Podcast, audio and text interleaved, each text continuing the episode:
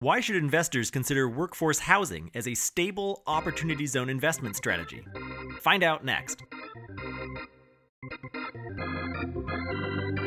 Welcome to another exciting episode of the Opportunity Zones podcast, the weekly show where we interview Opportunity Zones professionals and experts from fund managers to tax advisors, from real estate developers to venture capitalists. If it impacts Opportunity Zones or the opportunity funds industry, we cover it here on the Opportunity Zones podcast. Welcome to the Opportunity Zones podcast. I'm your host, Jimmy Atkinson. How can workforce housing be developed in opportunity zones? Here to discuss this topic with me today is Riaz Taplin. Riaz is founder and CEO of Riaz Capital, and he joins me today from Oakland, California.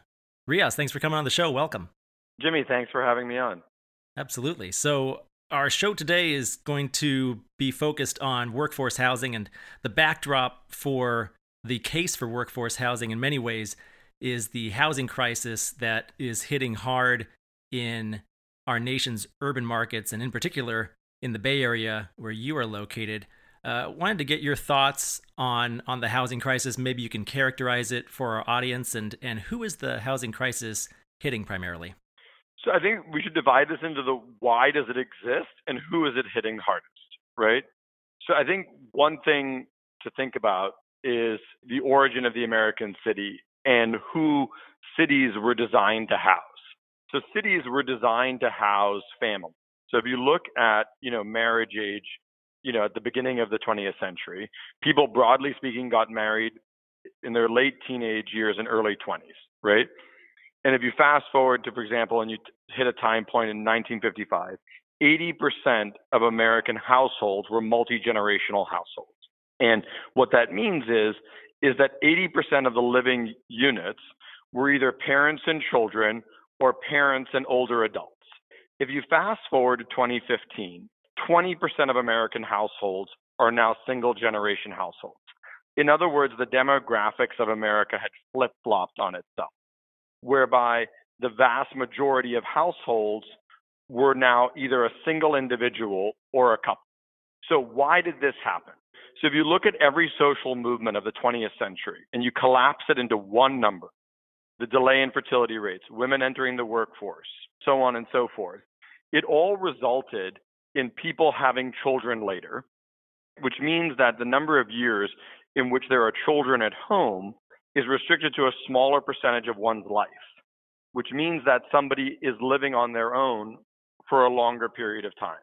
And by and large, most people chose to take that extension in life expectancy, that delay in fertility rate, by living single between the time they're in their late, early 20s and early 30s. That's point number one. Point number two is America did not realize how quickly it would become an urban place. And the planning restrictions that are more, that are stronger in urban areas restricted the growth of entry level housing. So if you think about in business, we have this line don't let perfect be the enemy of the good. In housing, broadly speaking, we let perfect be the enemy of reasonable.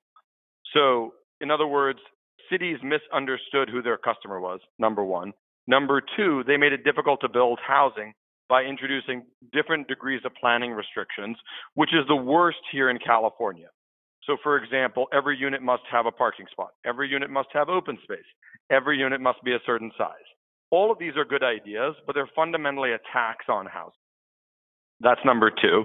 And number three was all of these things basically, in order to fix the problem, the solution that many cities introduced made the problem worse, right? Which was just making the process more cumbersome.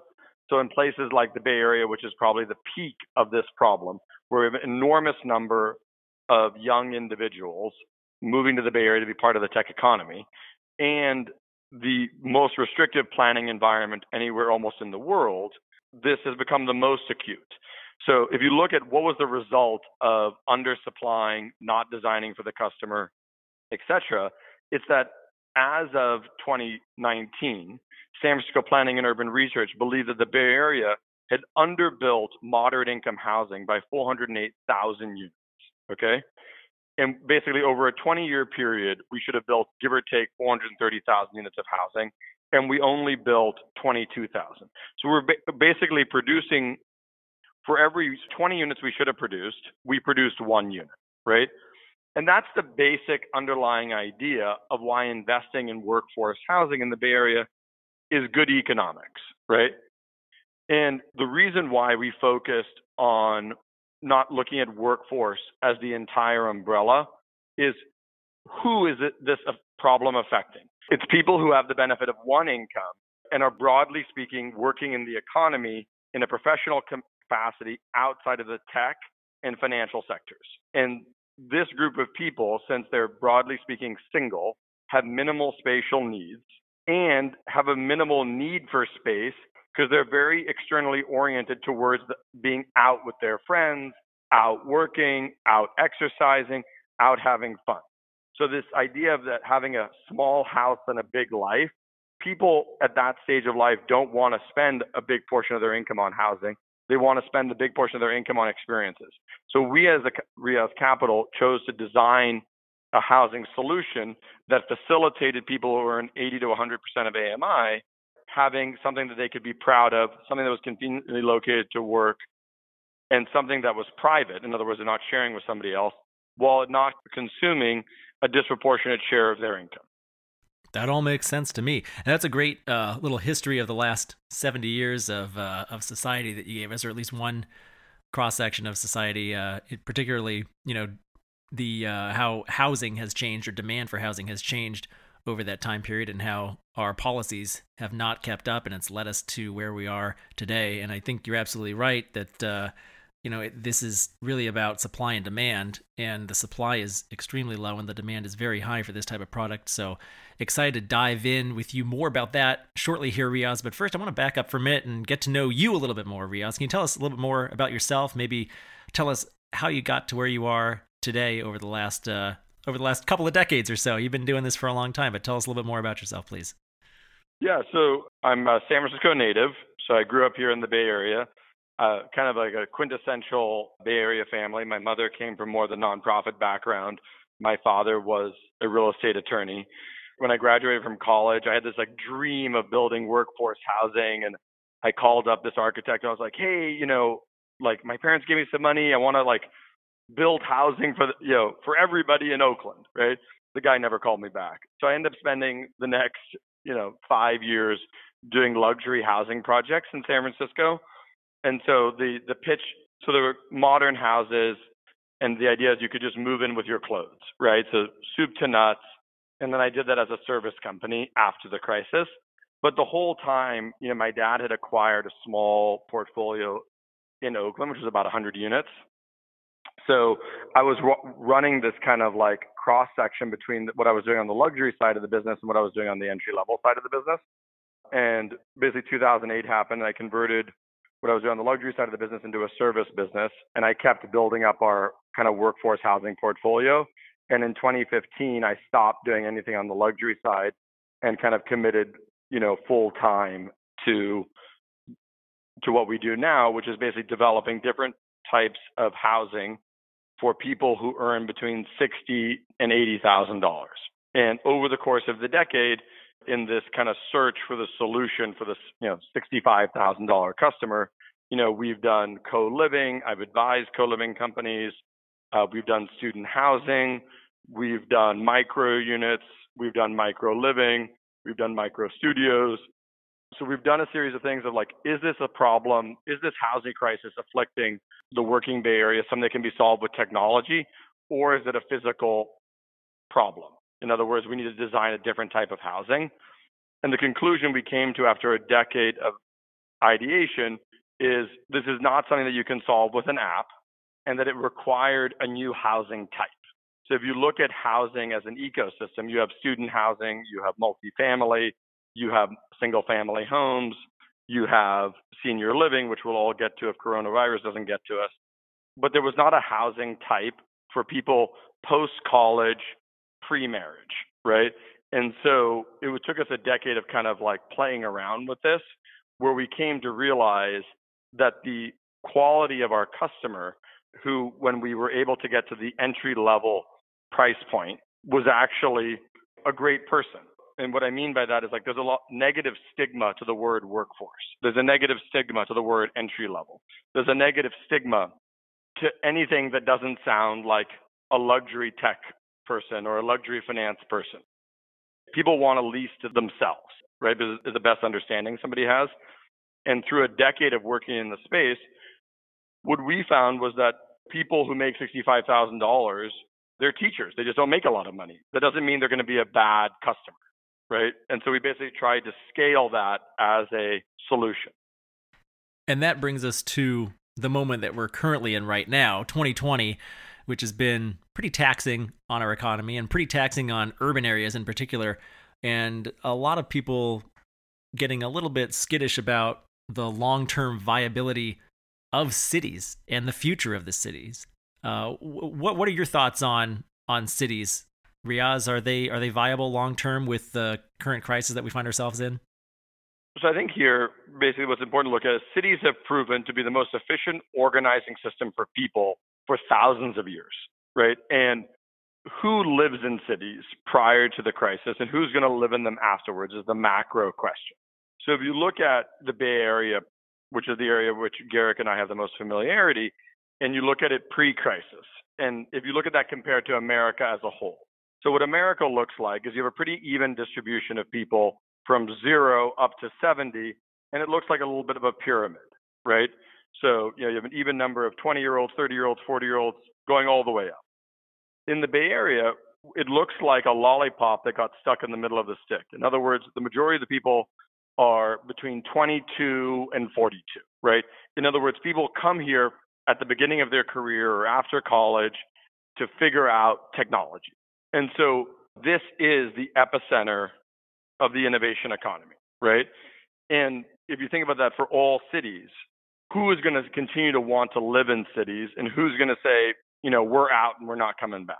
And I think the way to think about that is to segment by age first what 20 year old wants to go live in Boise, Idaho, to segment by profession. And so, like, if you're a software engineer, maybe it's possible to go live in Boise, Idaho. If you're a salesperson, you're trying to make connections, or a marketing person, or something where being people oriented is important, being in one place becomes important. And the third thing is, you know, what industry do you work in? And so, but by and large, I think going back to the root of it is like people are pack animals. And so when you're in your 20s, when you're a little kid, your pack is your parents. And as you get into high school, your pack turns into your friends and your parents. By your early 20s, the important people in your life, by and large, are your post college friends and professional colleagues, right?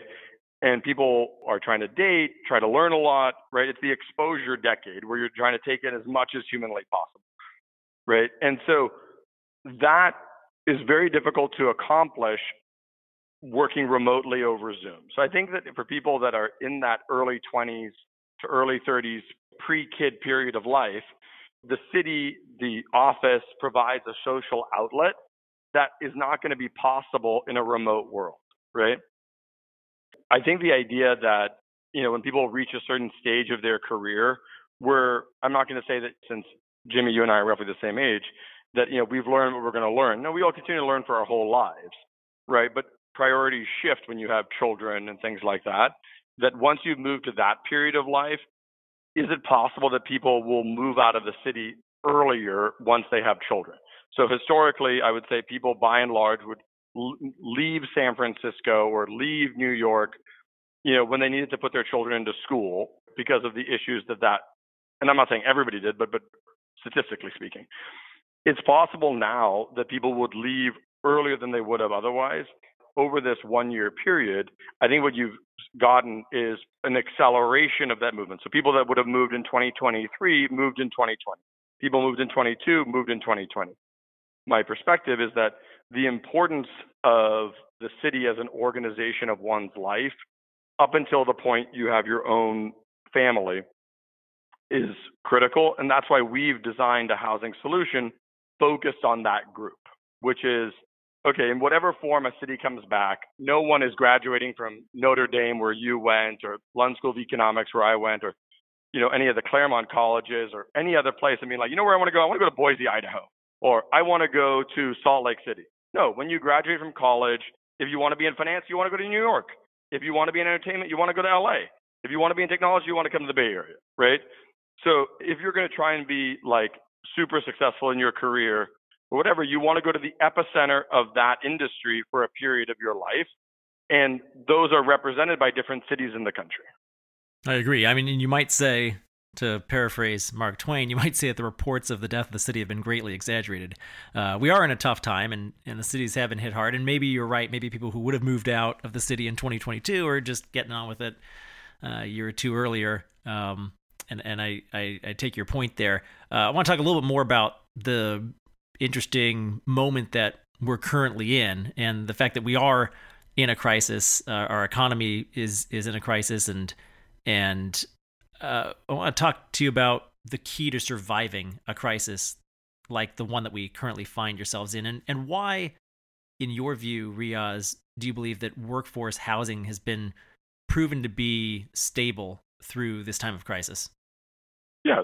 So if you look at what happened when the tech bubble burst in 01 or the financial crisis in 08 or the crisis in 2020 triggered by the coronavirus, the luxury side of the market actually took a much harder hit than the workforce category or the entry level category. So if you think back to 2001, our workforce housing category rents fell by about 4%, while the market fell by 18%, which means the luxury side of the market fell by more than 18%, right? If you look at what happened today, and if you look at our portfolio as a proxy for entry level housing, we've been able to maintain, you know, 98% collections over the course of the last seven months. We closed last month with, I think, 3% vacancy. It's been not the best year from a performance standpoint, but no one would ever argue that 98% collections is a disaster, right? And why is that? Well, it's the, the fact that basically the workforce housing category, number one, is more undersupplied than luxury urban housing, which has attracted a tremendous amount of capital over the course of the last decade, would be number one.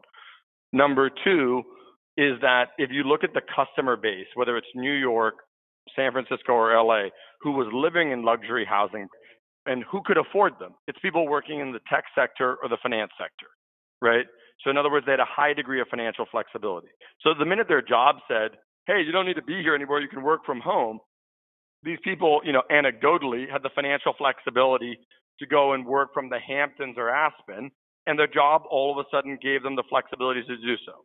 If you look at that compared to somebody who makes 75 grand a year, who statistically speaking has about $50 a day of discretionary income, the people who are living in kind of, I would say, the broadly entry level housing, it's not that they didn't want to go to the Hamptons or take a vacation in Colorado or work from another place remotely for a period in time, is by and large, they didn't have the financial flexibility to do so, number one.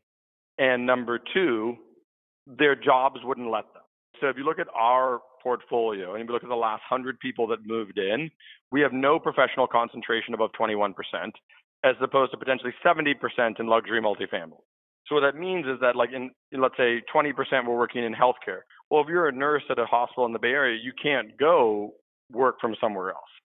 So basically it was a lack of basically professional, locational and financial flexibility that and the diversity of our customer that made it a safer bet over the course of the last what's now 8 months. The other thing is in a crisis, you always have new entrants to the job market, even if it's at a slower level.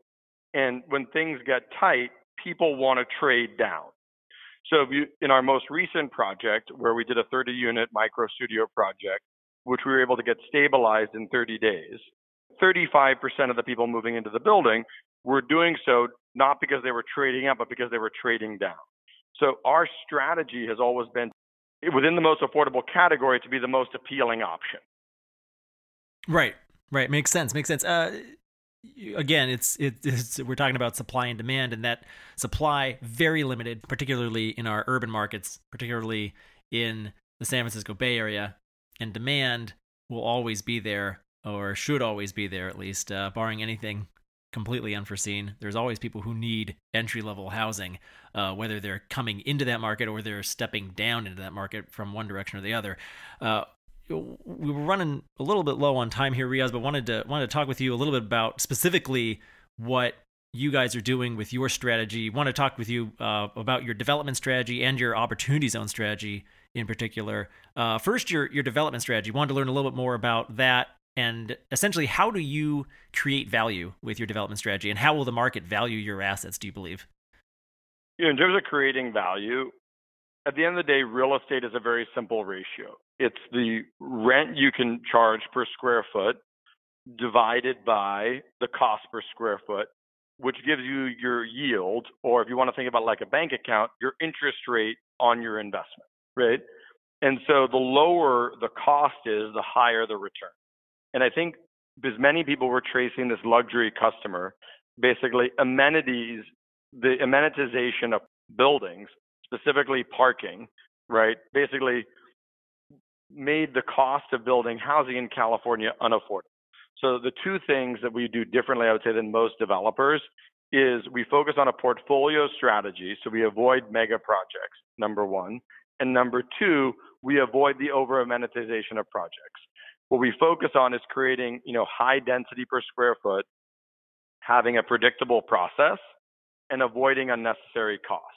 And that all sounds obvious, like kind of like buy low, sell high, pretty simple. But it's basically a decade of experience on how to do that in a predictable and sustainable and scalable way. And in terms of how people will value our assets or how the market will value our assets, if you look at this this industry that was developed out of 2008, which is these single family homes, where basically a lot of single family homes after the financial crisis became rental assets, right? And over a, you know five ten years, that the yield on those assets became very very valuable, right? And the reason is, is that it proved very stable. So, given the fact that our workforce housing asset class has proven very stable through the crisis, where luxury multifamily has taken a huge hit, I think there's a logic, there's market logic that would dictate that over a period of time, whereas luxury family multifamily typically would have traded at a premium to workforce, that high quality workforce housing could trade at an equal playing field with premium properties, right? Because they've performed better in uncertain times. Right, makes sense. Yeah, the stability of the asset creates a lot of value. I want to talk now about specifically your opportunity zone strategy. Uh, you have the ABD Ozone Fund or Affordable by Design Ozone Fund. Tell us a little bit more about that and specifically, Riaz, how do you approach opportunity zones differently than most other OZ platforms? I think one clear distinction is that we're very focused on the underlying economics. And what we were doing as a development company, pre OZ, post OZ, didn't change at all. So the two, the markets that we focus on are markets that we've worked in for almost 20 years that happen to have become opportunity zones. So we're location experts.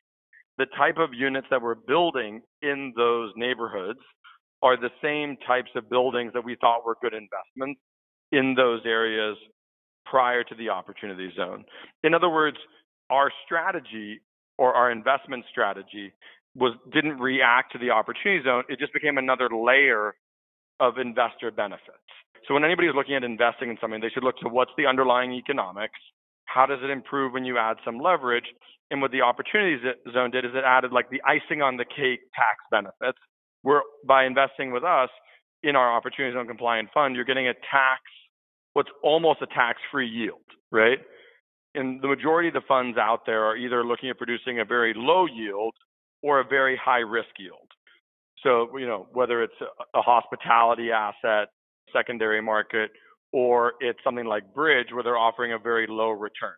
So what we are is kind of like what's kind of like an emerging an emerging developer, right? But we've been in business 20 years. We have a lot of experience in this space and we've proven we can produce high returns. So if for those people that are investing for security, you know, to buy a house, to pay for their kids' education, to fund their retirement, we will produce a better risk-adjusted return than our competitors.